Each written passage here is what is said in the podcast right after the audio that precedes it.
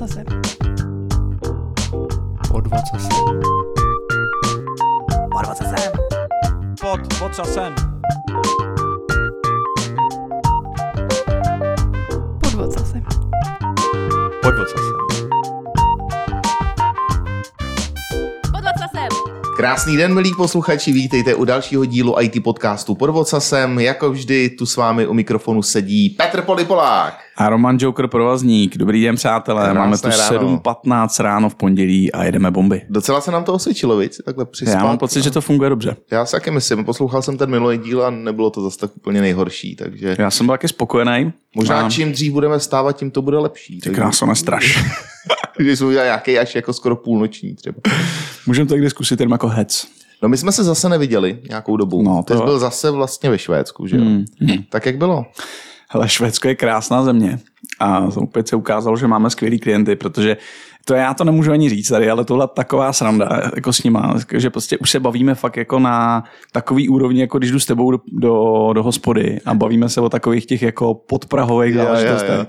No nedá se to vůbec tady jako dávat na hlas, ale fakt jsem si to užil. A mimo to teda eh, snad byl klient spokojený. No tak super. Já ti musím trošičku poflexit na začátku. Pojď. Podařil jsem jeden takový jako pro mě osobně eh, životní achievement, protože víš, že občas si tak někde zapřednáším na české scéně, jako tam ty konference, nebo kor před koronou jsem byl poměrně často na těch dotnetích, ale podařilo se mi poprvé, a to už jsem to zkoušel tuším po čtvrtý, se dostat na NDC Oslo, což je jedna z největších eh, konferencí dotnetích vůbec na světě. Je to v hale Spektrum, což je normálně klasicky, jako by si představil O2 arénu, prostě mm-hmm. obrovitánská hala, kde normálně, nevím, vystupuje Metallica a tak. A oni udělají tam třídenní nebo vlastně celotýdenní, protože předtím jsou ještě dva dny workshopy a pak jsou tři dny přednášky, takže pět dní je to narvaný deseti trekama, jsou tam stánky, prostě je tam já nevím, asi bude 20 food courtů, prostě jako je to tam úplně jako mega. Hustý, hustý. A tak, tak nás tam bude reprezentovat. Ty jo, eh, no tak hele, já jsem to teda jenom zahlíd eh, v rychlosti, jak jsem byl u toho klienta, tak jsem moc teda na LinkedInu nebyl, ale zahlíd jsem to tam a máš tam like ode mě. No hele, jako velká pecka, to se Jo, těším, jo, co mám- budeš povídat a jaký to bude. Prosím tě, mám tam téma, uh, budu dělat takovou retrospektivu nad jedním naším řešením, který máme psaný ve F-Sharpu a uh, v serverless a všechny tyhle ty věci, Mhm. mm-hmm. takový ty dobroty, co mám rád, tak z toho chci udělat jeden takový jako extrakt, kde Jo, jo. ukázat, co se povedlo, co se nepovedlo. Eh, Samozřejmě bude se to točit kolem jako funkcionálního dotnetu.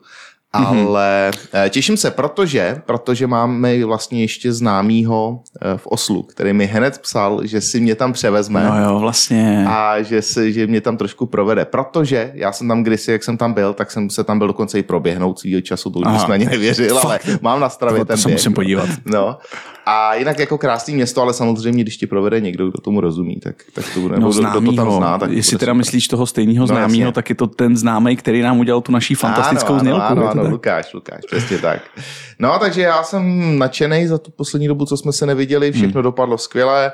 Eh, Placka z mistrovství světa taky je, takže vlastně všechno se povedlo, co jsme si říkali, co jsme si přáli během následujících 14 dní, aby, aby dopadlo, takže za mě dobrý. Hele, spokojenost, no, akorát teda teďka zase, jak je to, jak je to skroucený ten svět těch dětí, tak eh, Péťa teďka po mně chce, abych mu našel nějakou bronzovou medaili, protože tu má teď nejradši, jako. Jo, tak. Jo, takže já jsem teďka, jak jsem sem přišel do kanclu po týdnu, tak vím, že tady mám, když jsme hráli nějakou ligu, tak tady mám jednu bronzovou medaili, tak ji hned beru domů, protože tomu udělám největší radost s bronzovou medailí. A to mohl říct, to já taky jednu doma mám. Fakt, jo? No, no, no. Já myslím, že ty máš s tím fotbalem jenom zlatý. Ty. Já mám jenom zlatý, ale tohle je za fotbal FIFA, když jsme hráli v Sienku turnaj, tak jsem skončil třetí, tak jsem Jo, jo, aha, dostal aha. bronzovou medaili. Jo, a to máš v tom šuplíku s těma dalšíma dárkama, co máš od Honzy Černýho, když se vyhraje Jo, NHL jo. turnaj, ne? A tím ho zdravíme, jo, taky, taky interní, ale Jo, jo, jo, tak já to najdu a Péťovi to dáme. super, super. No tak jo, hele, tak dneska jdeme na našeho uh, dalšího hosta. Dneska to téma, tak jak vlastně, co já tě budu přesvědčovat, to ty jsi to téma vlastně tady přitáh Jasný. a, a celý to zosnoval, tak bude UX, což je, řekl bych, velmi netechnický téma na náš podcast. Je, no, je. My jsme se ho už trošku jednou dotkli s Lukášem Svobodou, ale chceme se toho trošku zase, podívat se na to trošku jiným směrem, z jiného úhlu pohledu a zároveň se chceme ještě podívat na takovou tu naší metodiku, kterou tady v CNku hodně jedem a sice eh, Design Sprint. Kuba s tím má velké zkušenosti a je v tom dobrý, takže myslím si, že se dozvíme zajímavé věci. No tak já si myslím, po tom, co jsme projeli Xamarin, Vision Pigeon, PriceFX, Docker, tak teďka skočit úplně někam jinam, to bude takový hezký jako před, před závěr eh, třetí série. Je to tak, těším se na to moc. No tak jo, tak jdeme, jdeme pro Kubu. Super, jdeme pro něj. Občerstven výbornou kávou už k nám zasedl ke stolu náš dnešní host Kuba Kašpár. Čau Kubo. Čau Romane. Čau Kubo, ten tvůj úvod měl úplně všechno. Za prvý si v tom řekl, že máme novou kávu. To je úplně geniální, protože to je fakt dobrá, to je pravda. A za druhý si teda přivítal Kubu. Ahoj Kubo. Čau Petře. Eh, Rádi tě tu máme. A zároveň, zároveň Počkej, ale teda... to s tím kafem je naprosto přeci zásadní. No já to jako vím, nám tady já to dva, vím. dva hosti jako chtěli skočit z okna, když jsme jim nabídli naší lokální kávu, takže to prostě mění všechno. Že? To je úplně geniální. Já jsem vlastně byl týden pryč, jo, takže dneska ji mám poprvé. A já jsem, já jsem myslel, že prostě normálně jsem přidal nějaký skřítek, ty přitáhl to dole z kosty nebo od někud, co já vím, jo. Jakože opravdu fakt dobrá, dobrá káva. Jo, No je, takže Kubo, vítej. to, je to velká změna, taky musím říct jako moc dobrý kafe. Pořád teda ze stejný, že jo, mašiny, ale jako Jo, dali si práci s tím, že jo, propláchly se trubky, takže jde to hnedka znát. Jo, viděl jsi to, že to někdo Jo, proplachoval. jo, jo. Myslím si, že jo. jo, proplachuje, proplachuje. Viděl jsem Klárku, eh, tady, eh, která nám tady s tím pomáhá a musím říct, že, že to dělá opravdu. Pečlivě. Jo.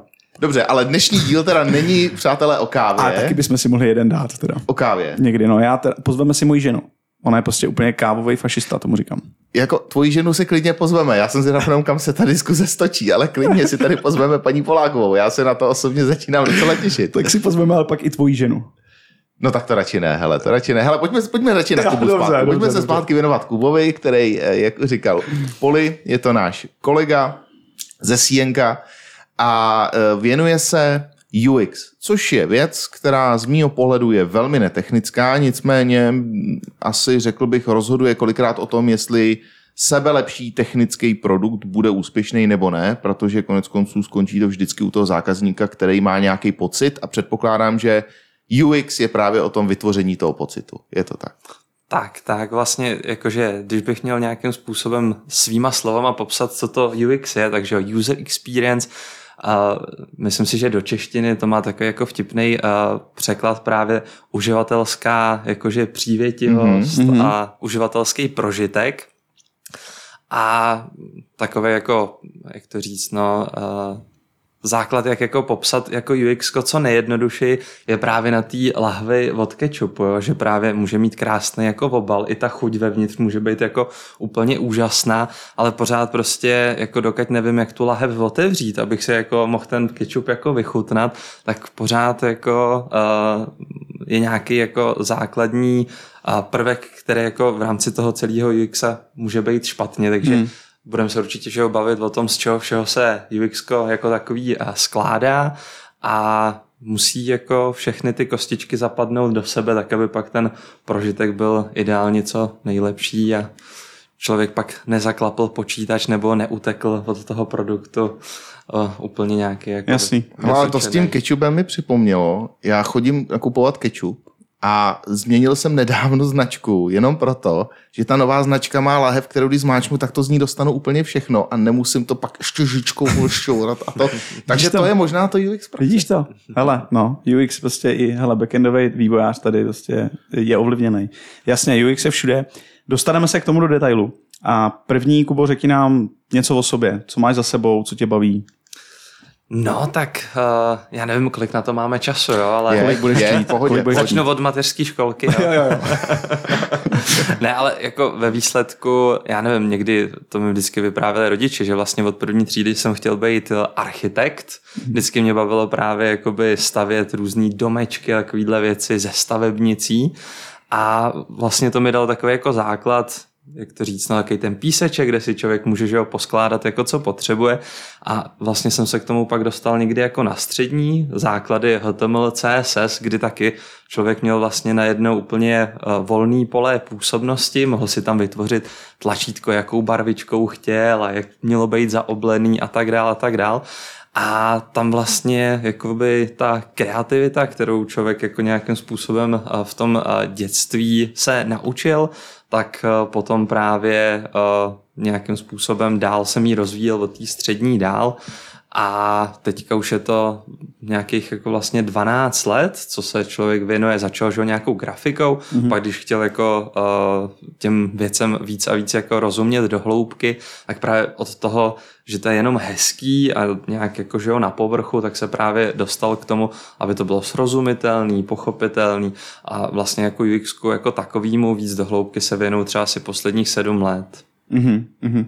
A to přesně děláš i v CNku, nebo děláš i nějaký drobný vývoj, nebo vyloženě to ten uh, UX jo, design? teďka vlastně už CNku vlastně skoro uh, tři roky se věnuju jenom uh, UXku, takže nějakému testování a takovým věcem, ale základ mám i uh, v kódování, tím, že právě ze začátku uh, nejdřív člověk začínal na nějakých jednoduchých webech, tak uh, mě vždycky lákalo, že jo, rozumět i tomu, jak to funguje, tak jsem hmm. se učil nějaký jako základy HTML, CSS, uh, že jo, základy programování uh, a tak dál. A teďka už se věnuju teda čistě tomu UX, protože jako každá profese se hodně specializuje, tak právě i v tom UX už je tolik věcí, které jako člověk musí uh, nějak obsáhnout, že uh, ještě k tomu jako vlastně kódovat, to, uh, to už bych asi úplně nedával. Jasný, jasný. A ty jsi k tomu došel úplně uh, sám, nebo už se to teďka i někde učí regulérně, nebo je to třeba součástí nějakých designových škol, jak to vlastně je? No myslím si, že teďka už je jako spousta kurzů, jo, dost jsou teda placený, ale jako pro úplný začátečníky je spousta materiálů třeba že na YouTube, jako, jako u všeho. Já třeba, eh, co jsem podstoupil nějaký jako základní kurzy, tak byl, to je teda taková škola, eh, že online škola Team Treehouse se to jmenuje a tam právě jsem se učil i to základy HTML, CSS, JavaScriptu a tak dál. A, ale jinak to, no, člověk musí zkoušet a nějaký ty vlastní projekty. Hmm. První z hmm. takových projektů byl právě pro moji sestru, to je uh, fyzioterapeutka, hmm. tak právě nějaký, že první uh, vizitky, letáčky, pak ty webovky, a pak se to tak, že jako nabaluje a člověk zkouší, zkouší a pak tak nějak jako zjišťuje, co teda funguje a co teda... To je jako zajímavý, že kdybych postavil tak jako deset uh, svých kolegů do řady ze CNK, tak bych a dal tam mezi ně dva UXáky, tak je podle mě poznám. Jo.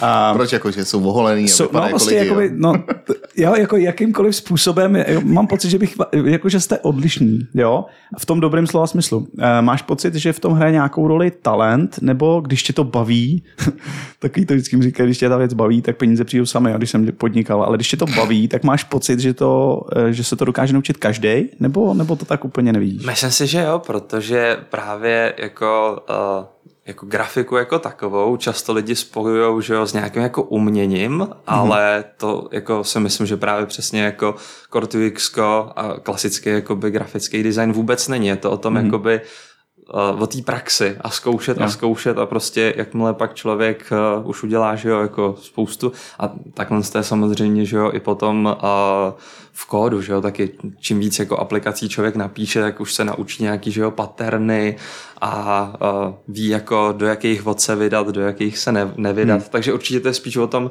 tréninku, no. Jo, jo. Protože já pak eh, občas si dělám taky jako designový cvičení sám pro sebe, třeba když dělám nějaký reporty, že tak si to nakreslím, jsem úplně spokojený a pak to dám nějakému UXákovi, mi to pošle a říkám, ty, co jsem se tady vůbec snažil, jo? jako, že to je prostě úplně deby a dudy.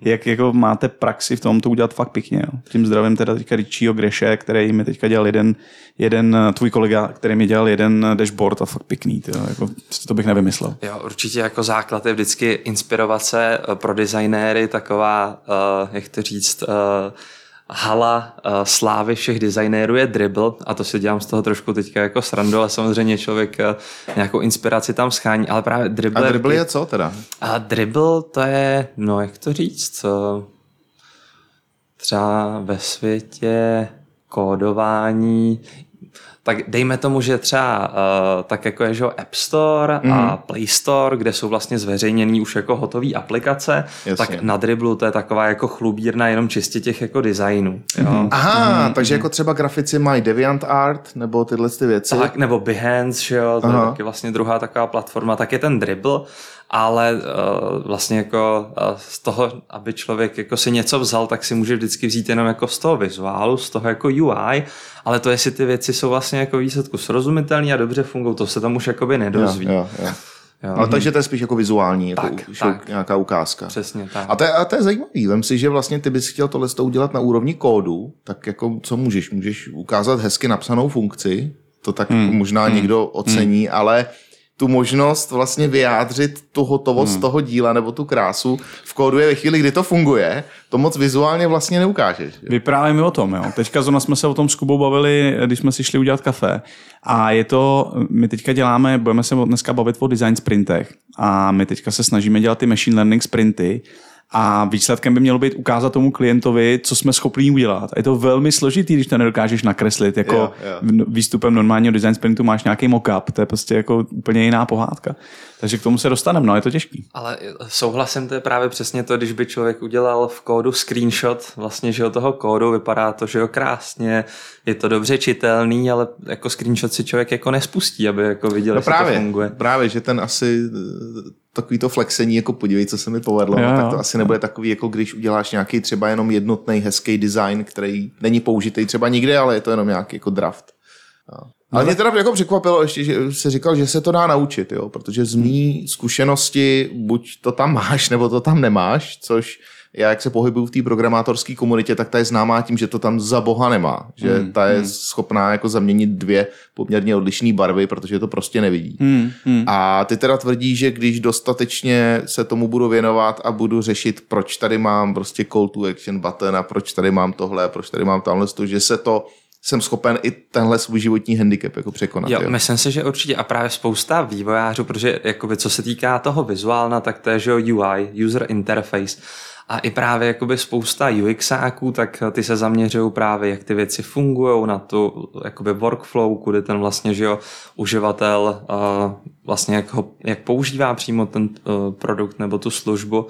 A právě, že díky tomu, že už je jako spousta tady těch jakoby UI knihoven, tak eh, když jako UXák, který třeba do toho vizuálna zas až tolik jako taky k tomu třeba nemá takový jako velký cit, tak když začne používat takovýhle knihovny, tak právě třeba taky se jako naučí, jako jaký jsou ty detaily a právě tím, že si ošahá spoustu jakoby těch knihoven, tak se to taky jako dokáže naučit. A to právě si myslím, že i jako ve výsledku i třeba vývojář jako dokáže ten cit v tom mít, když uh, zase těch knihoven, jakoby, co používá že jo, material design, Jasně. Unreal, tak jako vyzkouší si jich spoustu a pak jako třeba ví, že já nevím, uh, políčko formuláře může mít kulatý rohy, nemůže mít kulatý rohy, pak jestli to skloubit s tlačítkem, který taky bude mít kulatý rohy, nebo ne. Už v tom vidí nějaký ty jakoby podobnosti a zase čím víc si toho jakoby okouká, tak si myslím, že pak může jako do toho víc nějak vidět a třeba i nějakou tu jako knihovnu potom udělat sám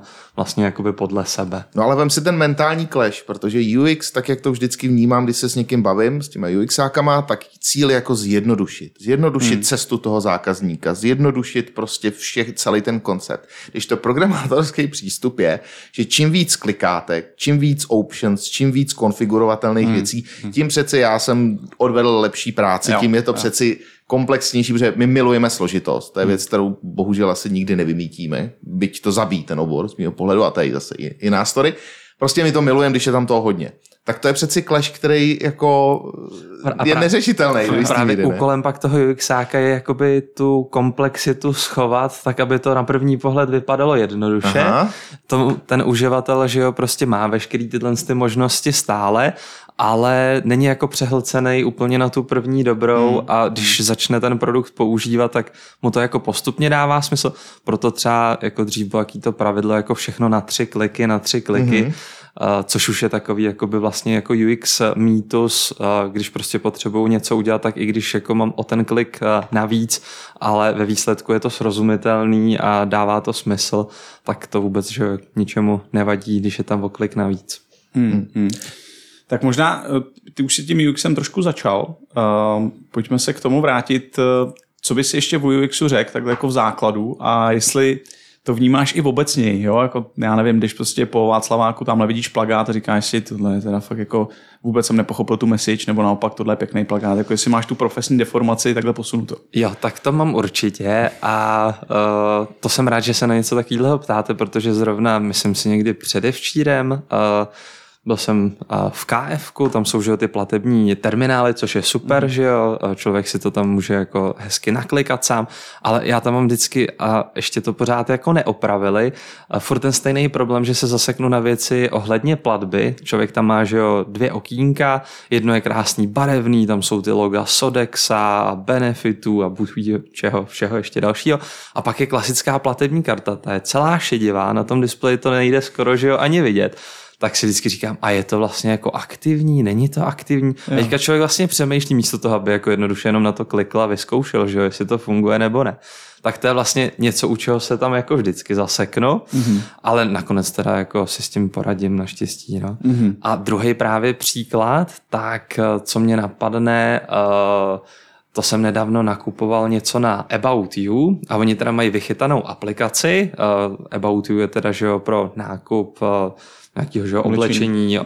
online a apku to vím, že právě na tom si dává jako hodně záležet, že si mm. tak jako ladějí dost a to, ale stejně jsem nakupoval normálně na tom uh, ve webovém prohlížeči na desktopu a zase jsem se zasekl u takového zásadního kroku a to je platba, kde mi vyskočilo vokínko od nějakého poskytovatele třetí strany. Teď jsem tam vydal, vyplnil číslo karty, všechny tyhle jakože údaje, ale žádný tlačítko jako na první pohled, který by šlo vidět, jak jako pokračovat dál. Hmm, hmm. A už jsem fakt jako byl zaseklej. Naštěstí a tadyhle situace právě v různých jako eh, e-shopech a ve všech možných uh, aplikacích státní zprávy, to se mi jako stává často, hmm. že prostě jako fakt jsem zasekaný eh, tím, že člověk by to chtěl udělat co nejjednodušší, tak jak je zvyklý, že jako uh, by to jednoduše mohlo být, tak to pak není. Naštěstí uh, vždycky můžu uh, uh, říct svý milovaní manželce, ať mm-hmm. se na to jde podívat, ta to vyřeší taky asi tak většinou za tři vteřiny, takže právě na tom About You jenom jako odscrollovala dolů, ukázalo mi, že to tlačítko tam je. Jo, na první jo. pohled žádný scrollbar tam nešel vidět. Model prostě mohl být že jo, daleko větší na té obrazovce, takže ta deformace je tam a je tam jo. hodně velká. No. Jo, jo, jo, jo, to chápu, to chápu. A úplně mě napadlo, jak jsi o tom mluvil. Je prostě podle mě tohle jak to popisuješ, je srozumitelný pro úplně každého člověka máš občas problém, že třeba klient nebo kdokoliv ti do toho vlastně kecá, protože tomu vlastně každý jakoby trošku rozumí nebo má ten pocit, že tomu rozumí? No, my, to myslím si, že je tak jako vždycky hmm. a uh, proto je pak dobrý dělat to uživatelské testování, kdy hmm. že jo, prostě člověk nazbírá jako spoustu té zpětné vazby, ať už od kolegů, od klienta, ale potom u toho testování se teda ukáže vlastně, kdo teda ve výsledku měl tu pravdu a když eh, se to testování právě dělá, tak eh, potom uh, už jako se vymýšlí jenom takové jako hypotézy a neříká hmm. se, teď hmm. je to červený, uděláme to modrý, protože to bude jako, že jo, lepší, ale už prostě je to pak na nějakém jakoby základě a zase na těch jako předchozích uh, zkušenostech a to testování jako vždycky uh, si myslím i na tom projektu všeobecně uh, pak jako všem ve výsledku dá ten smysl toho, uh, jakým směrem se teda jako ubírat a nebo neubírat, mm. že právě mm. pak jakoby, že vývojáři ví, proč byly jaký rozhodnutí uh, udělaný a proč teda teďka třeba se jenom ta barvička mění a nebo nemění. No. Mm-hmm. Pojďme možná úplně projít celý ten proces, protože tady tak jako hmm. okopáváme to z různých úhlů Uh, úplně od začátku, vlastně jak to postupuje, až protože ty mluvíš o testování, což předpokládám, že je jedna z těch možná pozdějších fází celého toho procesu, iterativně asi pak se zase vracíš na začátek, ale když bys úplně popsal ty jednotlivé kroky, jak jdou za sebou od toho, že přijde zákazník a řekne, otěhotněl jsem nápadem, až eh, pro tu finální fázi, kdy jako zákazník řekne přesně takhle jsem to chtěl, ty, ty kulatý rohy jsou bombastický. Tak, takový vlastně jakoby uh, zjednodušený základní popis toho UX procesu, tak je to, že právě na začátku člověk musí jakoby pochopit, co ten zákazník chce, uh, to je teda že první věc. Druhá věc je připravit nějaký řešení, který si teda jako člověk myslí, že by třeba jako by mohlo obstát A třetí krok je uh, to řešení nějakým způsobem zrealizovat. Uh, A to řešení třeba je na úrovni nějaký figmy nebo... tak, nebo...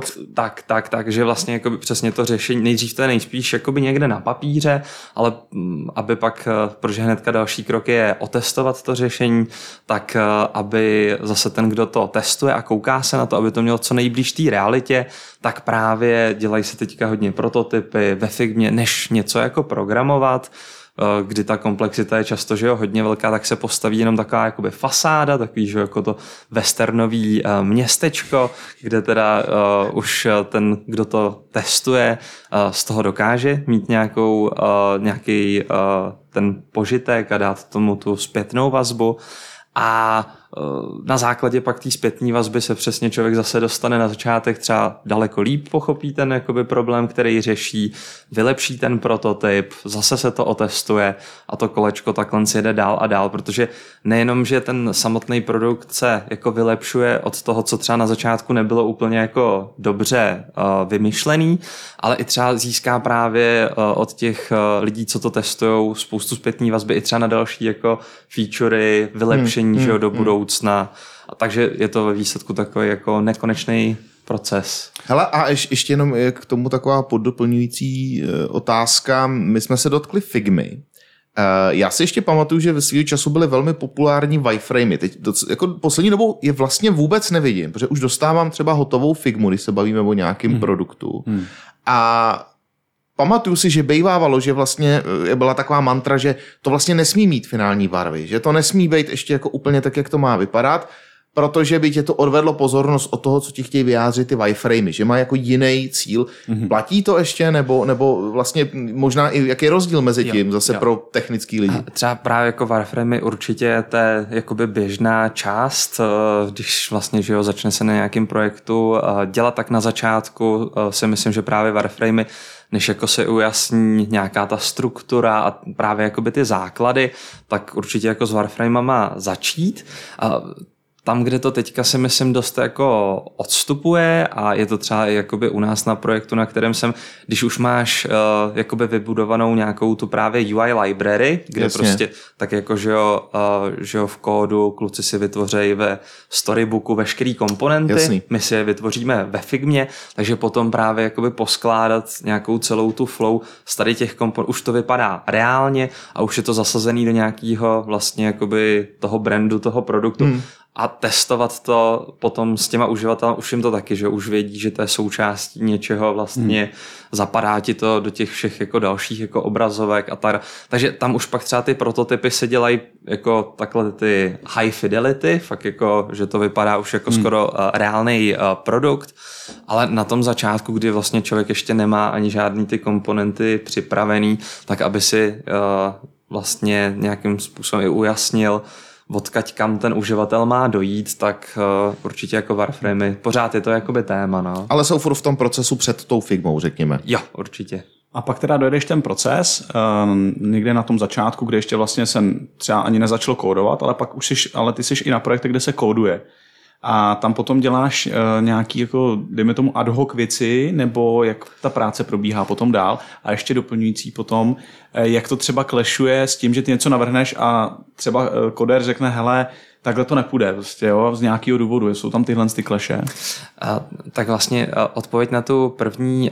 otázku, tak tím, že ten produkt jako není nikdy hotový, člověk vždycky jako udělá nějaký základ, hmm. ale že jo, většinou ten klient chce prostě, že jo, pořád ten jako produkt zlepšovat a zlepšovat, tak eh, prostě i díky tomu testování z té zpětné vazby dělají se ty nové featurey, že jo, hmm. vylepšují se na spoustu věcí jako se přijde, uh, protože o tom testování, o kterém jsme se tady bavili, tak je víc uh, druhů, nějaký právě hodně jako kvalitativní, že jsou to jako interview s tím uživatelem ale uh, tam jakoby člověk dokáže dobře pochopit, proč jako uh, vlastně třeba ten uživatel s tou aplikací zachází tady tím a tady tím způsobem, ale není schopný třeba otestovat jako, že jo, 100 lidí najednou, jo.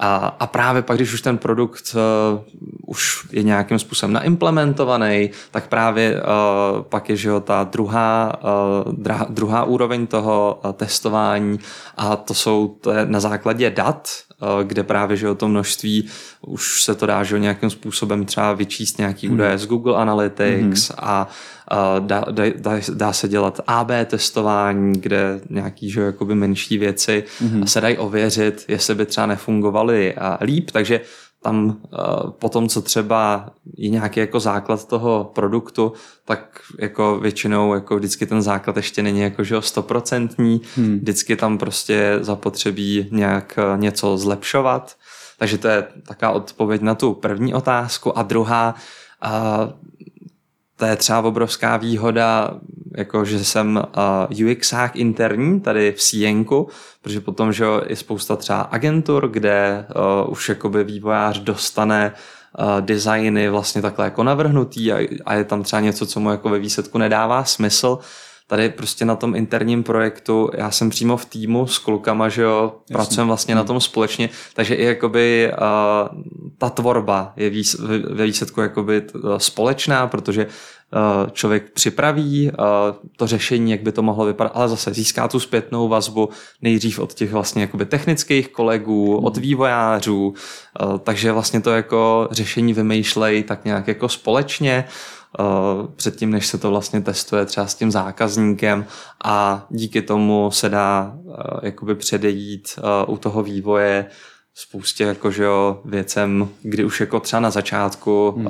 se některé věci dají odchytat. Jo. A ty seš na tom projektu teda přítomný po celou dobu, nebo jako třeba naskočíš tam na začátku, vyjasnit si to se zákazníkem, nakreslit ty věci, pak kluci, holky implementujte a až to budete mít hotový, tak se ozvěte a koukneme na to znova. Jak tam naskakuješ, vyskakuješ, jak to máš? Tak, tak, vlastně teďka poslední projekty, možná za ty poslední tři roky, kde jsem byl, tak to byly fakt jako dlouhodobější projekty, takže tam jsem prostě na tom projektu vyloženě byl celou dobu nikam jsem nevyskakoval, občas právě někam eh, na ten design sprint, eh, ale, ale jinak to, no, jinak člověk je dlouhodobě právě na tom uh, projektu tak, aby uh, ho vývojáři měli k dispozici kdykoliv, když potřebujou, protože v rámci toho i sprintu, že jo, jednotlivýho, vždycky se stane to, že uh, něco se musí jako dořešit, hmm. nějaký edge hmm. case, že jo, který předtím jako člověk ani nevěděl, že by mohly existovat a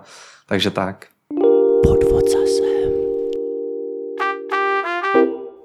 Tak pojďme se podívat na nástroje, který používáš. Tak takhle, určitě máš MacBooka, ne?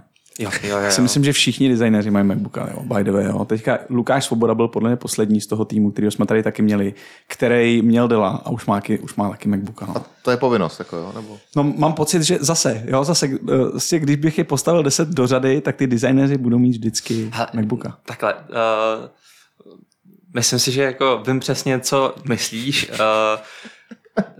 když jako bych postavil třeba jako UXáky do řady, tak si myslím, že jsou to taky jako neúplně zase tak jako nápadní lidi, hmm. třeba mají braille, že jo, jako já, tak jako jo, mají toho Macbooka, jo, tak to podle toho, ale... Uh, mají žabky, stojí před tím, že jo, před a... kostou a čekají na nějaký dobrý kafe, jo. ale gramofon v ruce jsou hipstři všechno. tak, tak, ale to si myslím, že právě jako takovýhle jako ve svém... na paletách, vole.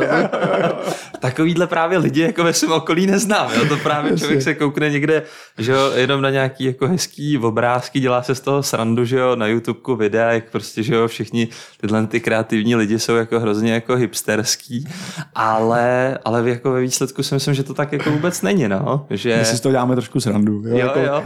Ale, jasně, ale, ale toho Macbooka máš. Je to tak. Toho Macbooka mám. Dobře. No. Tak aspoň trošku jako hipsterský. A když se podíváme... Já ti dojdu ještě do zavařovačky pro nějakou vodu. Jo, jo, jo, to, to, jo, to je teď jaký moderní, veď? V, v oblasti Karlínska, tak. A když se podíváme teda dovnitř, do toho, do toho železa, tak uh, jaký nástroje využíváš, jo? Jako co vlastně potřebuješ k práci? A možná to vemu trošku jako historicky, proč vlastně člověk teďka využívá to, co hmm. uh, používá tak eh, jako co se týká nástrojů na eh, tvorbu, vlastně, že jo, té grafiky, těch prototypů a tak, tak dřív právě, že jo, první nástroj, který jsem začal používat, byl Photoshop. Mm-hmm. Tam, že prostě spousta věcí, uh, návrh toho uživatelského uh, vlastně rozhraní je o tom, že dělat nějaký jako obdelníčky do toho textíky a tak a ve Photoshopu tohle to všechno šlo krásně. Jenomže potom, když pak eh, těch stránek že byla spousta, tak jeden takovýhle Photoshop file měl třeba jako 200 mega. Hmm. Nějakým způsobem jako si to pak eh, přendavat ještě s někým jiným, kdo eh, bude spolupracovat, že jo, jako na těch designech jako bylo dost složitý. A od Photoshopu uh, se přešlo že jo, ke Sketchi. Jo, Sketch už byl že jo, takový jakoby lepší v tom, že hodně věcí právě bylo vektorových proti ve Photoshopu, kde každý ten jako obdélníček dřív byl uh, jakoby raster, že jo, proto pak nebyly, že jo, uh, tak, uh, nebo ne, ty soubory byly fakt jako obrovský. Hmm. A, a ve Sketchi a tam se jako ta práce urychlila, ale stejně jako předávání jako eh, těch souborů s někým jiným, ta spolupráce, taky to nebylo jakoby uh, úplně nejvychytanější s nějakýma pluginama a tak se to uh, pak dalo nějakým způsobem zjednodušit.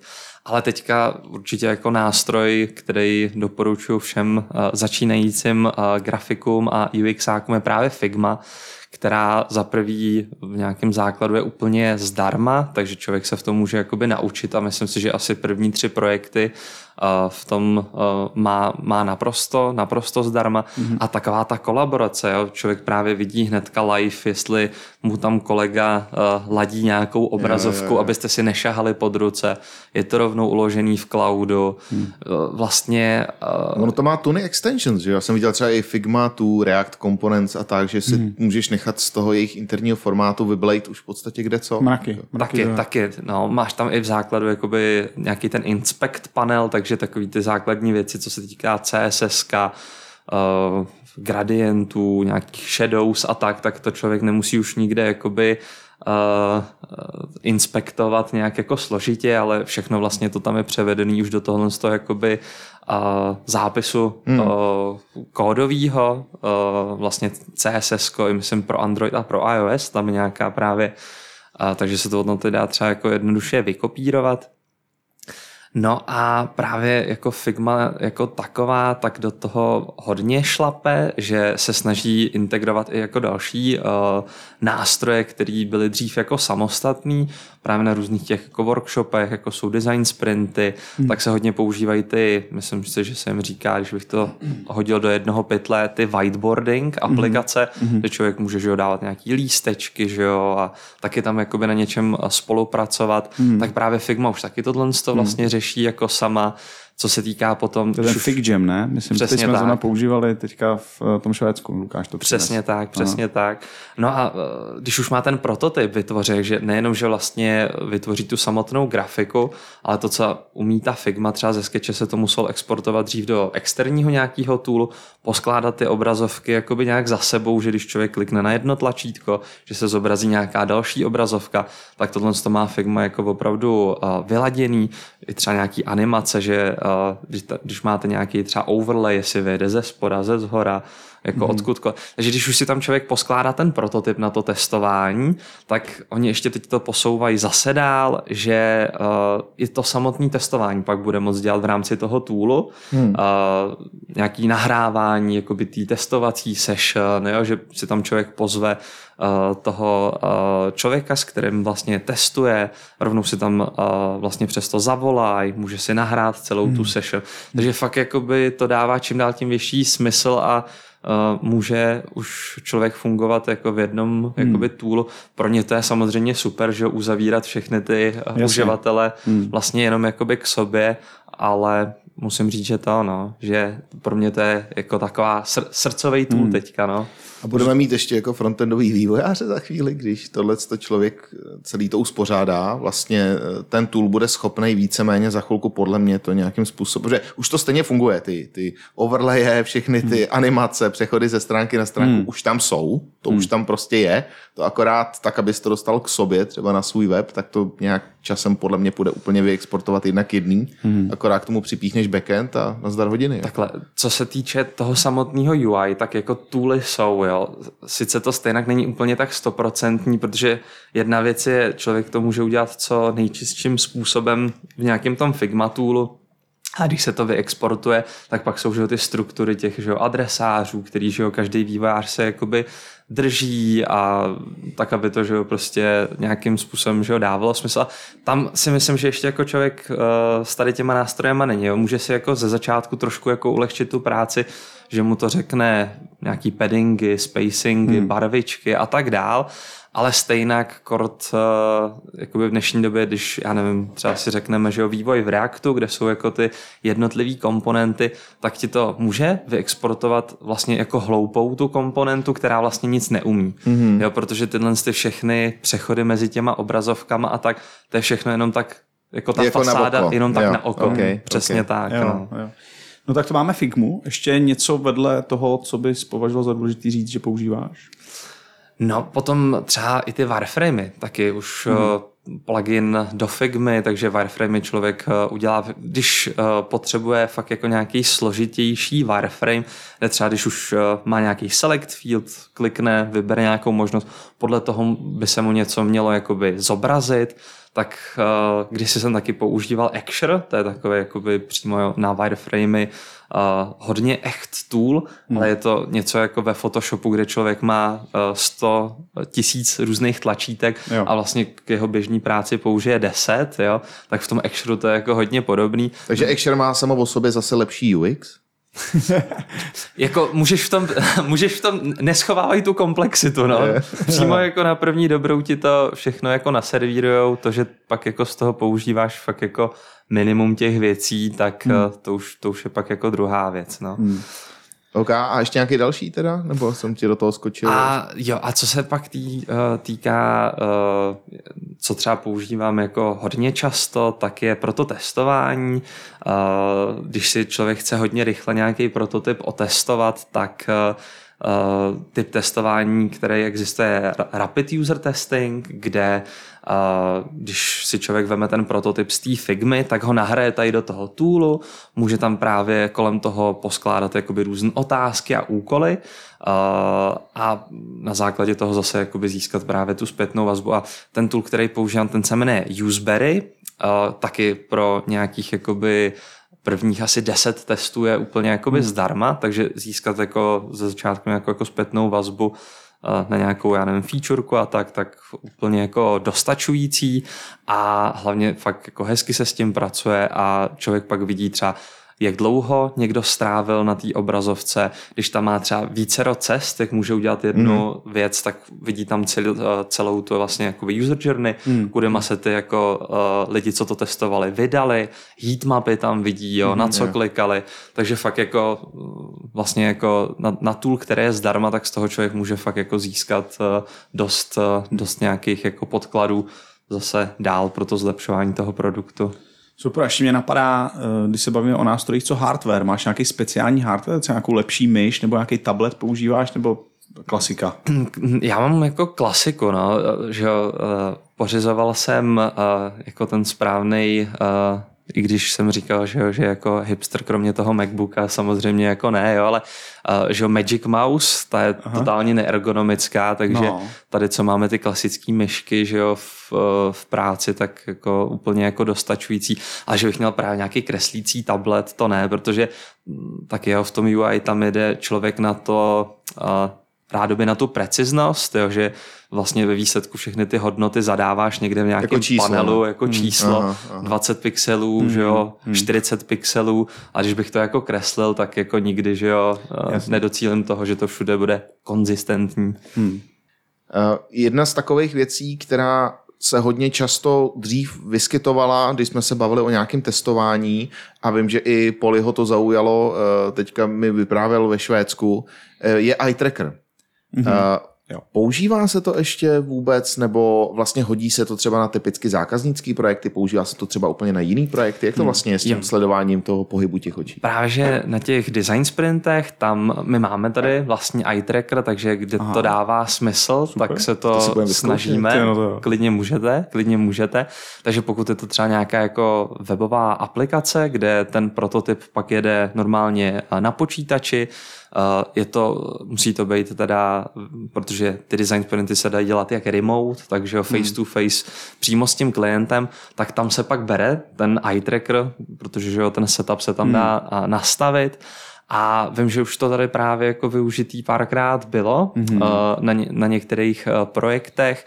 A zase, no, čím víc jako člověk jde do hloubky a chce jako víc uh, rozumět tomu, co se všechno děje, co ten jako uživatel, který to testuje, kam se kouká a tak, tak uh, tam se pak ty eye trackery používají a uh, vím, že třeba teďka jeden tady z kolegů, myslím Honza Labík byl na nějakém testování Uh, myslím si, že od ČVUT, kde jako vyloženě to, už na to šli jako na ty věci hodně jako vědecky a do hloubky a tam právě ten eye tracker je určitě jako by součástí toho, uh, toho hmm. jako výzkumu a dozvědět se toho, co nejvíc. A to no. je taky, uh, co používáme za eye tracker? Je to nějaká firma? Jo, tak to, to, to, to nevím, co to je přímo za Já jsem narazil na nějaké město Toby a bylo to fakt jako skvělý. Jako fakt to úplně přesně vědělo, kam se koukám. Já jsem byl úplně nadšený z toho. A je to úplně nejzaší věc, kam se dá při tom sledování těch lidských reakcí zajít, anebo jsou ještě nějaký zase Mhm. mm. jako futuristický helmy a teď uvidím třeba, jaký mi to, jaký mi to, ja- jaký mi to vytvoří emoce, Emoce. emoce nebo něco takového. Tak já jsem se nesetkal jako s ničím, uh, co by mohlo jít ještě jako víc takhle uh, do hloubky. Uh, trošku se bojím, když se se jako začal ptát tady na to, tak jako vzít si uh, nějaký to uživatelský chování jako přímo, že jo, z uh, telefonu toho člověka, že jo, jako z nějakých těch jako soukromých dat, to naštěstí nevím, nebo takhle, určitě se to děje právě na základě těch dat, že jo, velkých, hmm. že ty velké společnosti toho ví, že jo, spousty a spousty, ale s tím jsem se teda naštěstí jako nesetkal a hm, jako helmu nebo něco takového. Tak oni, že jo, třeba typicky měří, když si scrolluješ nějakým feedem na telefonu a zastavíš se, tak jak dlouho se zastavil, v jaký části té obrazovky, jestli tam jelo zrovna video, jaký video a tak dále. Měření Takže oni tepu. měření všeho možného Jo, jo. to jako dají, ale furt je to nějaká, řekněme, jako zprostředkovaná reakce, když to takhle, kdyby si tam posadil 20 lidí a nasadili nějaký helmy a teď si zjistil, že jim to třeba udělalo jako radost, mm. že na to koukali, ale že jim to třeba fyzicky jako vyplavilo ně, něco, nějakou Jasně, hladinu prostě nějak, nějakého hormonu. Že taky se mohl zastavit, že tě to naštvalo a ty to vlastně nevíš toho. No, jako- No, no třeba, třeba nevím, tak nevím, kam se To to zajímavý. posune. Napadlo mě to. Otázka, jestli to patří ještě do UX, ale možná Hmm. jo. Jo, tak, tak jakoby ten základ, když člověk nemá tu helmu, tak právě na těch interview kouká na nějakou tu řeč toho těla, že, jo, že třeba člověk mu může teda říkat, že to uh, je super, ale vidí nějakou jako tu nejistotu a tak, že jo, tak z té helmy, že jo, tam by to jako bylo úplně, že jo, jasný.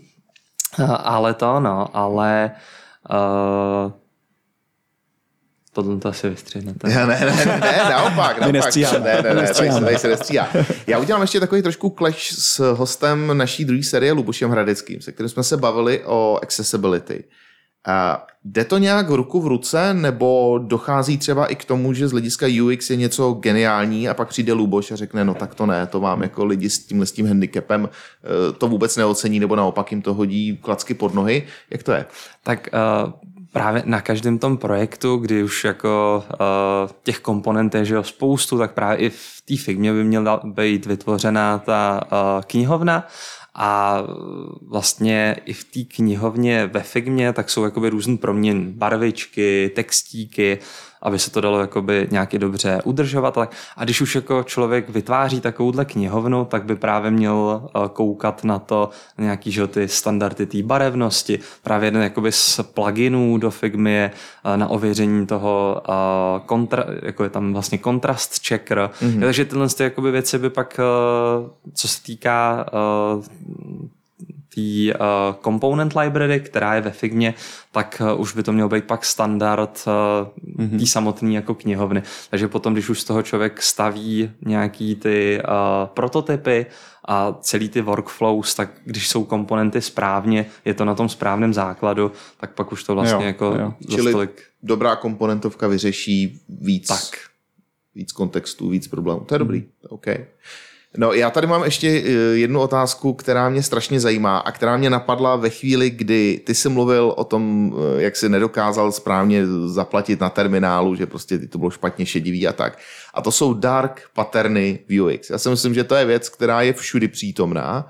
Třeba specificky teďka zase, že jo, bude léto, lidi pojedou eh, do zahraničí, kde si budou chtít u bankomatu vybírat a tam teprve lidi poznáte, co je opravdu vymyšlený dark pattern, kdy je asi desetkrát musíte ve správném pořadí zmáčknout správný tlačítko, abyste si třeba vybrali bez toho přepočtu e, v cizí měně a, a, a takovéhle věci.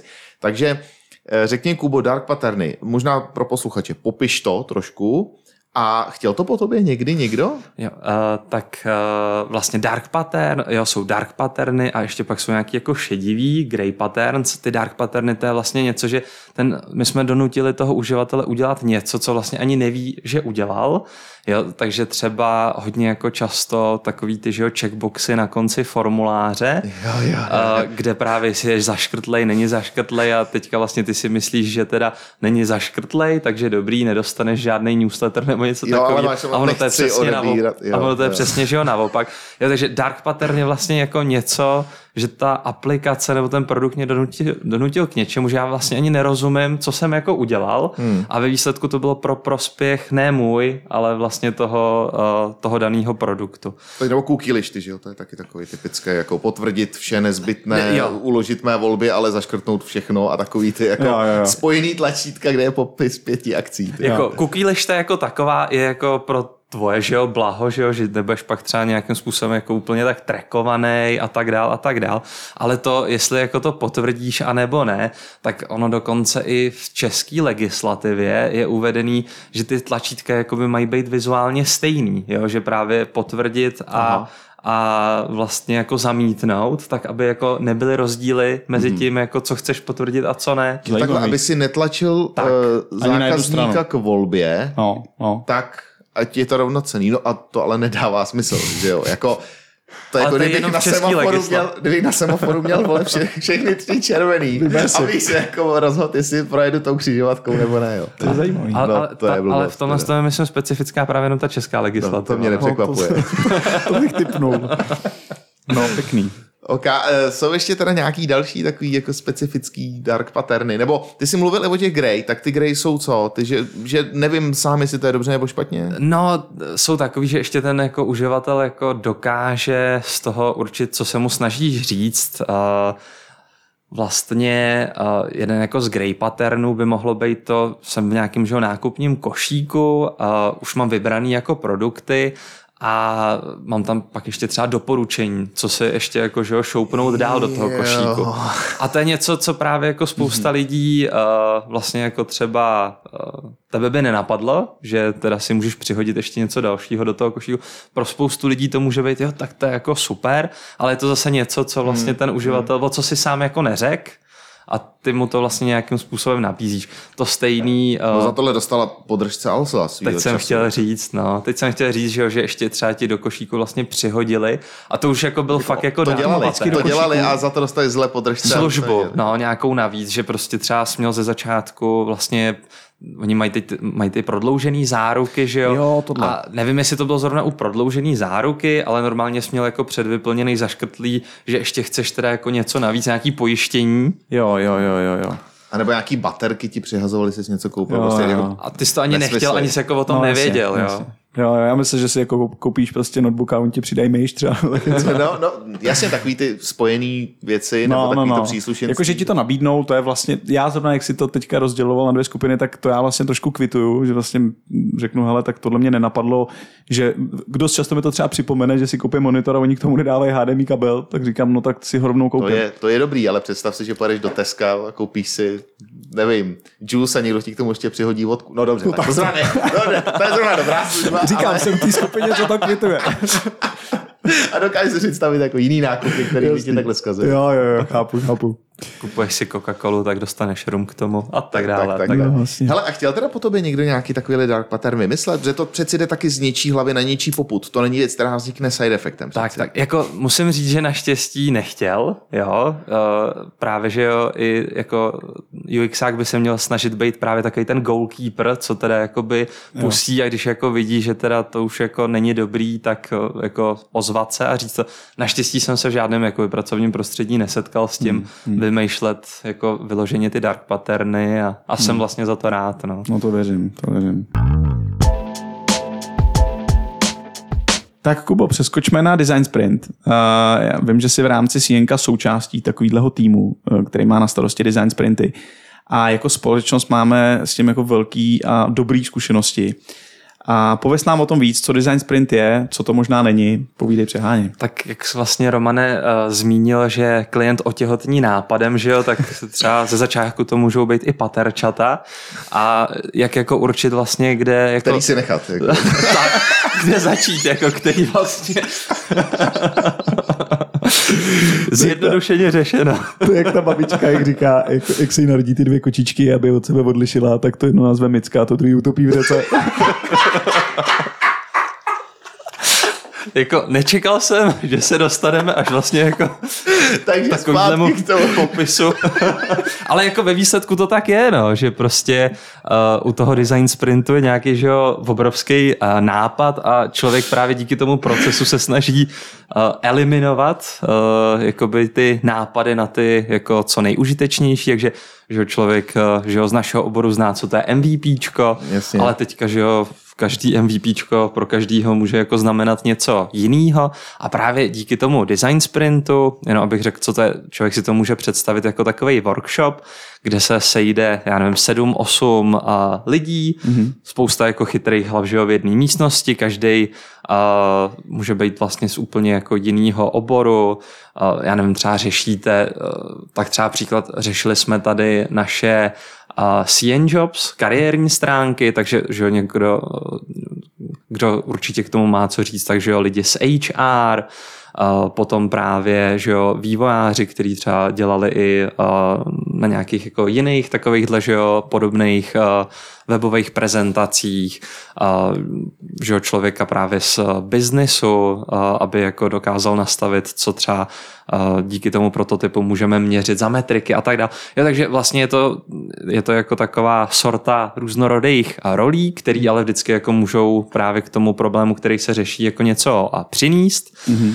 A když bych jako popsal, on ten design sprint má ten jako základní standardní pět dní, takže vlastně mm-hmm. v pondělí, tak to se řeší to, co je teda za problém právě jako co není jako součástí toho klasického design sprintu, tak je nějaká jakoby příprava, jo, takže mm-hmm. to vždycky taky jako aspoň týden dopředu nějaká příprava by měla proběhnout, aby, když už ty lidi se sejdou v té místnosti, jak aby vlastně věděli, co Už za mají ten povědomí o tom, co je to za produkt, co to je za klienta, Tak, prostě tak, tak. probíhají tam nějaký přípravné věci. A, aby, aby věděli, co se jako přesně má řešit.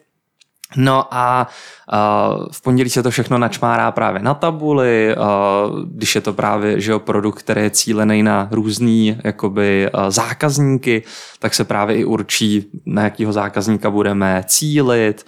A z těch jako nápadů tam taky jako vznikne na začátku spousta, ale právě díky tomu procesu se jako vybere to, co bude nejúdernější právě jakoby na začátku, jo, takže pak vlastně uh, druhý den, po tom, co se shodnete, co, co se bude řešit za problém, a tak každý vlastně sám za sebe navrhne nějaký řešení.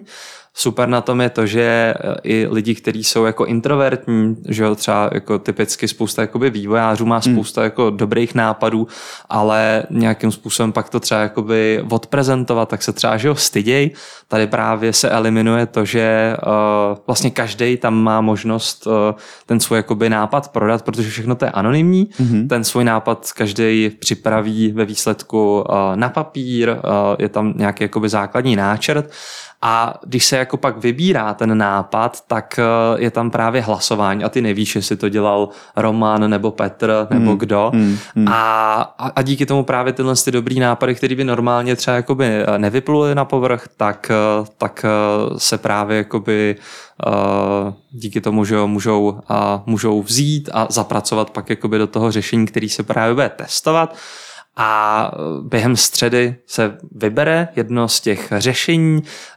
To je právě takový hezký, když se všichni že ho zavřou v té místnosti, tak eh, pak všechny ty řešení se vylepí na jednu zeď, je to taková jako, říká se tomu art gallery, jo, tak tam máš jak, že jo, v tom v Louvru ty vaše jo. díla, teďka všichni kolem toho chodí, obdivujou to, to, co se jim líbí víc, tak k tomu jde jeden velký puntík, k tomu, k čemu míň, tak zase tak k tomu nedávají, že jo, puntík.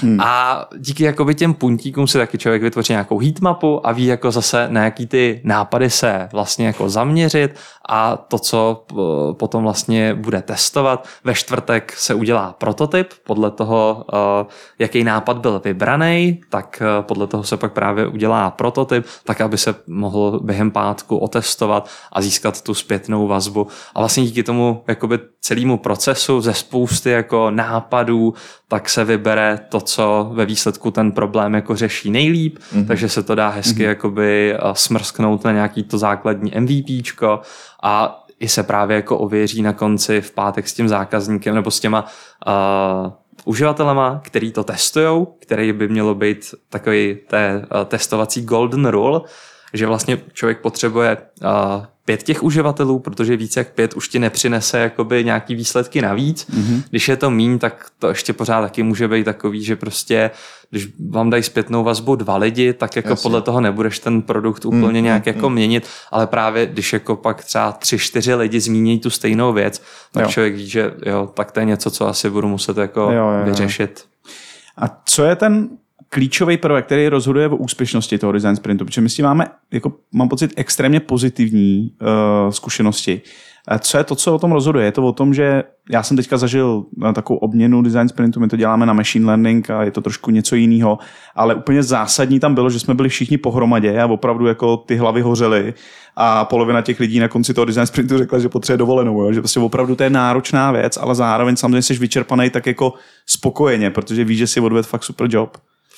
No, zásadní věc super je to, že to není jenom tak jako nahodilej workshop, kde se člověk jako snaží teda něco teda mít jakoby na konci, ale je tam, to je taková kuchařka prostě na ten Jasně. UX proces. Takže hmm. jak jsem tady na začátku že jo, vysvětloval, pochopit, udělat prototyp, otestovat, tak tady to je vlastně, že jo, během těch jakoby pěti dnů a ten proces vás jako vždycky donutí k tomu, uh, protože vás tlačí ten pátek, že potřebujete prostě něco jakoby otestovat, tak vás to, že jo, nutí k tomu opravdu jakoby něco vytvořit mm-hmm. a uh, právě pak i když se stane na konci, že vy něco otestujete a, a je to nějaká to třeba nosná myšlenka uh, toho, že vlastně klient chtěl začít s takovýmhle, pro, tak jako ve výsledku ani po tom týdnu nevadí, že se ověří, jo, úplně to není to, co jako ty zákazníci vlastně chtějí, mm-hmm. ale třeba může tam zejít ta myšlenka dobře, tak jako může mít trošku jiným směrem, ale už máme jakoby základ pro to, víme, Jo, víme trošku jako co ty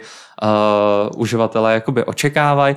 No a, a nebo i když to nakonec nevíde, ale to se myslím možná stalo jenom jednou, že jako po tom design sprintu eh, i ten klient řekl, byl úplně spokojený, byl rád, že se ten design sprint udělal, poněvadž a protože vlastně po týdnu věděl, jestli se do toho produktu má pouštět a nebo ne. Hmm. Nevyvíjel ho prostě nevím, půl Jasně. roku, Jo, někde jo. třeba dva roky, že jo, Jasně. aby se pak zjistilo, že ve výsledku ten produkt eh, ty uh, uživatelé nebudou používat. Mm-hmm. Možná Polit, jak máš spoustu těch kámošů v té startupové sféře, tam bys to možná mohl rozšířit. To by jim ušetřilo možná dost peněz a, a Stoprocentně, spánku, ne? stoprocentně. Aspoň je vlastně to, co já jsem se, když jsem se o design sprintu učil, tak vlastně nevím, jestli, jestli jsme to zmínili, je to metodika vlastně od Google Ventures.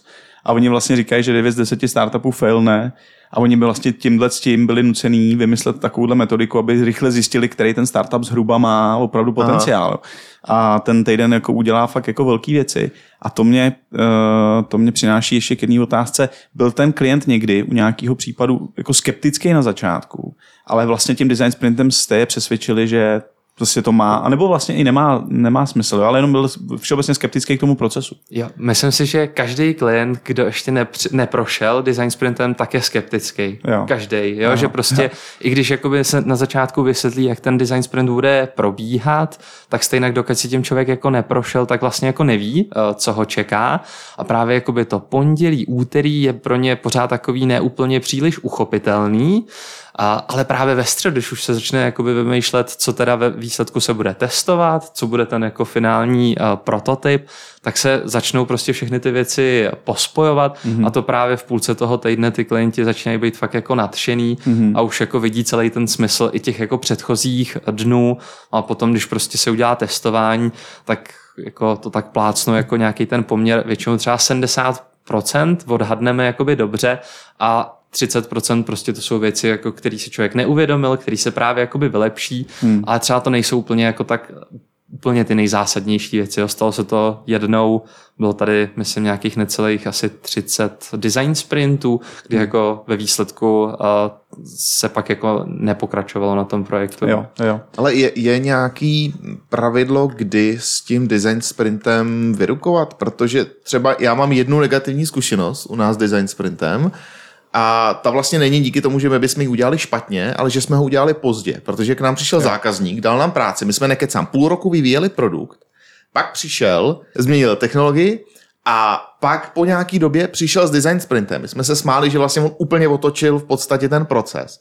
A ten design sprint ve finále, byť jako naši odvedli jako mega práci, tak vlastně mu už moc nepřines, protože on už byl zaháčkovaný myšlenkově v tom, že už půl roku se něco vyvíjelo, což šlo samozřejmě nějakým směrem.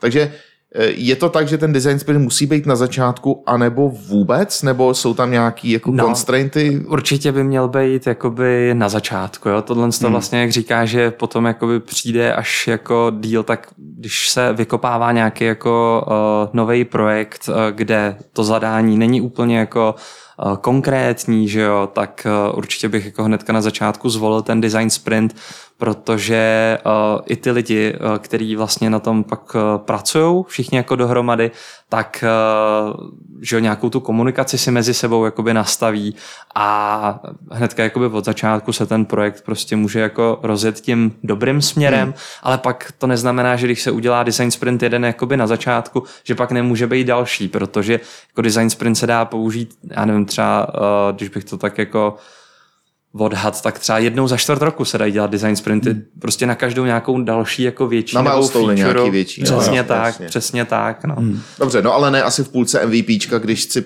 přemýšlet celý MVP. No, to, je asi pozdě. To je asi to, to už je pozdě.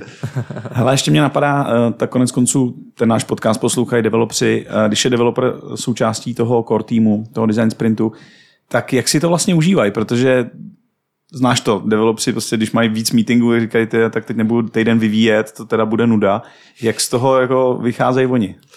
No, takhle. Uh, jsou taky, že jo, skeptický ze začátku. Uh, já zas až tolik, jako, že jo, co pak s vývojářema jsem byl, že jo, přímo hmm. jako na projektu, tak ty byli rádi, protože jako věděli už jako od začátku, proč se udělal nějaký rozhodnutí, takže už jako byli součástí i toho jako vymýšlení, jako jakým směrem se půjde, takže tohle to si myslím, že je právě jako na tom hodně pozitivní, že vlastně, když se začne tím design sprintem, uh, i vývojáři, že jo, většinou, jako myslím si, aspoň dva, co na tom projektu pak budou uh, pracovat, tak už jsou součástí toho, mm-hmm. takže jestli, že jo, zase nastaví nějak tu komunikaci s tím klientem, že jo, je to potom daleko uh, snažší v předávání nějakých jako informací, když vlastně by nějaká oddělená skupina udělala design sprint a pak přišla uh, za vývojářema, tak takhle to udělají tak oni stejně, že jako neví, jaký byly předtím. Že to není ty... prostě o nás bez nás. Jako. Tak, tak, jo. tak, přesně hmm. tak. Jsou vlastně hmm. zapojení hnedka jakoby od začátku a vědějí, co se jako proč stalo a třeba na co se i zaměřit jakoby do budoucna a co jako vlastně rovnou jako vylepšit. A... a museli korigovat nějaké vaše očekávání kolikrát, že třeba někdo řekl, tohle by bylo skvělé, uděláme to takhle a, a vývojář řekne, tak tohle, ale přeci nejde. jo, jo. No, jako myslím si, že určitě výhoda to, že vlastně, vlastně spousta UXáků, který máme u nás ve firmě, tak mají ten základ v tom programování. Jo, že už... Tak jako víme, čeho se tak nějak jako můžeme držet, uh, aby jsme nevymýšleli moc velký, že jako fantazie, že to je jakoby uh, velká, velká výhoda. A, ale jako přesně tak, no. Stejně, když se pak třeba vymýšlí právě nějaká, dejme tomu, nějaký ten milestone do existujícího řešení, tak vždycky právě jakoby někdo technický ví, kde jsou jakoby ty limitace a proto je součástí toho design sprintu, aby to mohl, aby to mohl korigovat. Te, co se nástrojů týče, tak eh, tady jsem samozřejmě dá zase použít ta Figma, ten FigJam, co jsme používali my. A na, tu, na to páteční testování, když máš nějaký ty mockupy, na to jedeš taky Figmu, nebo na to je zase nějaký specifický tool? Jo, eh, tak příklad právě, eh, že dělá se třeba eh, tak jako se tady dělaly kariérní stránky, hmm. tak to je pak prototyp, který, to je prototyp webové aplikace, takže když potom se to testuje, tak vlastně probíhá interview s tím člověkem, s kterým, který to bude testovat, otevře se mu to normálně na počítači, v prohlížeči a a vlastně uh, ještě se že jo, šéruje obrazovka, nahrává se to, aby jsme to potom mohli jakoby dál uh, zpracovávat. Mm-hmm. Jo, takže tady vlastně uh, jako nástroj, vím, že na to používáme OBS, myslím Open Broadcasting, něco, to je právě jenom na to uh, nahrávání toho, jo. co se tam že jo, konkrétně jo. děje, protože spolíhat se na Teamsy, kde taky si člověk může za, zadat že jo, nahrávání té obrazovky nebo na nějaký takovýhle tool, to není jako hmm. většinou úplně nejspolehlivější, takže tady ten tool to je přímo, že to nahrává že jo, na tom uh, zařízení, na Aha. kterém to jakoby Aha. běží, jo, jo. ale to jde, že jo, samozřejmě u těch věcí, uh, které se testují face to face. Hmm. Třeba super, když se testuje mobilní aplikace, tak eh, to jsme si dělali takový uh, eh, stojánek, kde jsme přidělávali ještě webovou kameru, aby jsme zase viděli, uh, jak člověk hejbe prstem, jo, jo, jo. jo, protože tam byly třeba různé gesta, tak aby jsme měli pak i nahraný to, aby jsme viděli prostě, jestli se na to člověk snažil jako kliknout dvakrát, nebo kam swipeoval a tak. Nebo jestli tam došáhne vůbec krátkým prstem. Přesně tak, mm, přesně mm, tak. Mm. Jo, takže to jsou pak jakoby, nebo ten eye tracker, jo, věci, které se jo. může člověk dozvědět navíc, ale dá se to dělat jenom jako uh, prostě jako na místě, ale spousta teďka třeba design sprintů bylo remote, kde záleží, co se dělá za ten uh, produkt, ale pokud je to, uh, já nevím, nějaká ta webová aplikace, která se dá zobrazit v browseru, tak zase ten klient, dobře, no, sice se musíme spolehnout třeba na Teamsy, kdy ten jako přenos hmm. nemusí být že úplně takovej, hmm. ale vidíme, co ten vlastně uživatel tam dělá, na co kliká, můžeme ho nějakým způsobem jako se snažit vyspovídat, aby jsme se teda dozvěděli, proč třeba udělal nějakou akci tak, jak ji, tak, jak ji udělal. Hmm. Máte vystupováno, že no, tak během covidu to samozřejmě nešlo dělat on-site, bohužel, protože já jsem teda teďka jeden design sprint zažil on-site a jako nedovedu si představit, že stejný zážitek bude z toho, z toho onlineového. Uh, jaký byly odezvy ten, jako, tou dobou, kdy se to dělat prostě muselo? No, tím, že byli že všichni zavřeni doma, tak stejně to pro ně bylo takový jako nějaký jako zpříjemnění nebo jak to říct něco hmm. jako jinýho, hmm. protože sice jako bylo spousta jako online konferencí a že člověk si volal na běžný bázi že s kolegama ale tady zase, jo, dá se to jako nějakým způsobem oživit zase uh, třeba těma nástrojema, který se tam používají. Třeba hmm. jako je ten Fig Jam, tak uh, my používáme Mural taky hmm, dost. Hmm. A taky jako dá se to jako nějak zvesilit, když tam pak jako uh, máte za sebou nějakou uh, to je všechno, že jo, limitovaný časem, takže dojedete nějakou aktivitu, tak tam můžete pustit nějaký ohňostroje a takovýhle jako kravinky, takže je to o tom, kdo to pak jako moderuje, jakým hmm. způsobem, že jo, prostě dokáže uh, ty účastníky jako udržet bdělí, ale, uh, ale jako taky se tam dají jako hmm. hmm. udělat nějaký jako uh, srandy, tak aby to pořád uh, uh, mělo nějakou dobrou atmosféru. A to je zajímavý, je tam nějaká specifická role opravdu moderátora, který tím provází celou dobu? Je, je, je, protože vlastně ten moderátor, ten musí znát celý ten proces, uh, takže právě... Uh, takže jako Scrum Master tě třeba provede nějakým na začátku kick-off meetingem. A vysvětlí, vlastně, co tak. se bude dělat, nastaví právě čas, uh, je tam aktivita, dejme tomu na 20 minut, tak hlídá ten čas, uh, dovysvětluje, když někdo právě se zeptá, úplně nechápu, jak to teda jako, že je myšlený, zeptá se na konci, že jo, tak jestli ještě nějaký čas je zapotřebí, že jo, přidá ho. Jo, takže tak, aby z týdenního design sprintu nebyl dvoutýdenní, tak ta moderace hmm. tam je důležitá. No. Za mě úplně klíčová postava a je to ale zároveň člověk, který potom dělá ty věci jednotlivý v tom design sprintu, ale zároveň je i moderuje, takže většinou je to ten UXák, že jo. To asi děláš občas i ty, Kubo, že jo? Jo, přesně tak. Bez ní bys to nedokázal vůbec představit, protože to pak prostě se nezastaví ta věc. Jo, prostě, to by fakt trvalo dva týdny. Podotaz. Tak slovy klasika nejenže přetékáme do basketbalu, ale možná i do všech meetingů, který kluci za chvilku mají. Já tam mám taky jeden. Takže v rychlosti na závěr, uh, Kubo, jaký jsou tvoje nejbližší plány, co se týče UX? Hodláš u toho zůstat? Hodlám u toho zůstat, přesně tak. Um, plány, že jo, máme interní přednášky tady hmm. ve firmě, takže nějaká určitě ještě jako dopadne před prázdninama. Mhm. Uh, a potom vím, že právě v září, tak to máme zase pro, uh, je partnership konference, tak tam taky budeme mít právě nějakou přednášku uh, na téma UX, na design sprinty. A jinak, já nevím, jestli máme třeba nějaký posluchače jako studenty, tak uh, jednou do roka máme přednášku na VŠEčku mm-hmm. a na vlastně univerzitě ve Zlíně, kde mm-hmm. tam, že jo, taky nám jedou nějaký vlastně kurzy na agilní vývoj a jedna mm-hmm. z těch přednášek je právě jako dedikovaná UXu a mm-hmm. nějaký základ se tam právě snažíme vždycky předat. Většinou jsem tam já, ještě s nějakým jakoby ze, svým, uh, ze svých, že jo, tady mých uh, UX kolegů, mm-hmm. takže to jsou asi nějaký ty uh, nadcházející plány.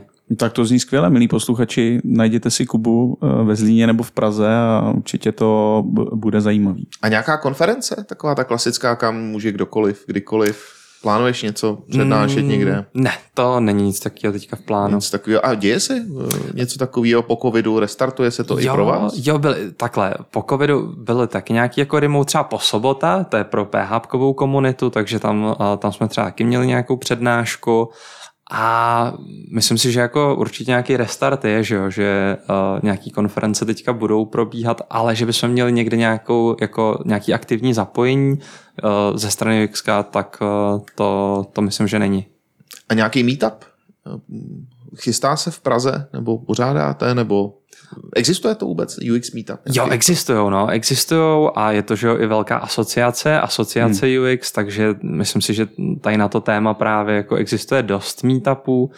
A Ale my, jak jsou na tom, nevíš teďka po covidu. tyjo, teďka po covidu taky nevím, no. OK, no, Kouknem, kouknem. mrknem. Kubo, moc díky, bylo to opravdu výživný, zajímavý a věřím, že se to bude i posluchačům líbit. Přejeme ti, ať se ti daří a ať tě UX pořád takhle moc baví. Tak jo, já taky moc děkuju, bylo to super, sranda hnedka takhle po ránu. Tak jo, moc díky a my jdeme na ty meetingy, no. Jasný, mějte Tak se jo. chlapci. Mějte čau, se, čau. čau.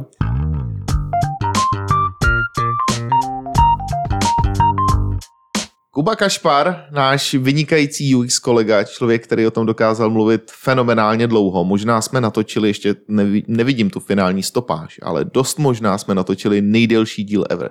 No tak uvidíme, já myslím, že jo. A já jsem to říkal Kubovi tady mimo rekord, že se mi líbí, jak mluví rozvážně, protože člověk má jako čas se nad tím zamyslet, jo, což je vlastně jako velká výhoda. Jo, jsem Je si to uvědomil. pravda, je to pravda. No bylo to fajn, eh, zase to vidím trošičku jinak, konečně vím, co si představit pod design sprintem. Hmm. Oni mě teda na něj nikdy nezvou, to budu muset zjistit, proč mě nezvou na design sprint. Přitom mám samý super nápady. Přeci. Ale pozvi se tam, pozvi se tam. Jako, jako sám, že jich tam zatím pozvi, normálně tam prostě přijít a staň se členem, protože musím říct, že a mně se to hrozně líbilo. Už jsem zažil dva. A teda trošku jako netradiční, protože to není design sprint, ale machine learning sprint, ale je to dost podobný. A můžu tam taky? Klidně, Jo? klidně. No, jako když budeme dělat nějaký, musí se to vymyslet, ale určitě to dáme dohromady. Jo, jako, takhle nečekej ode mě žádný relevantní vstup, ale pokud potřebuješ nějaký rušivý element nebo Jo. generátor debilních nápadů, tak já jsem k dispozici. De, de, ge, generátor debilních nápadů se cení, takže ano, to je potřeba. tak jo, tak já půjdu tady někomu narušit jeho kreativní proces. Vy se, milí posluchači, mějte krásně a uslyšíme se nejpozději zase za dva týdny. No budu se těšit, vlastně poslední díl před naší pauzičkou. A pak si dáme léto a pak po létě, kdo ví, co bude. Je to tak. Tak Měj se krásně. Taky, Čau. čau.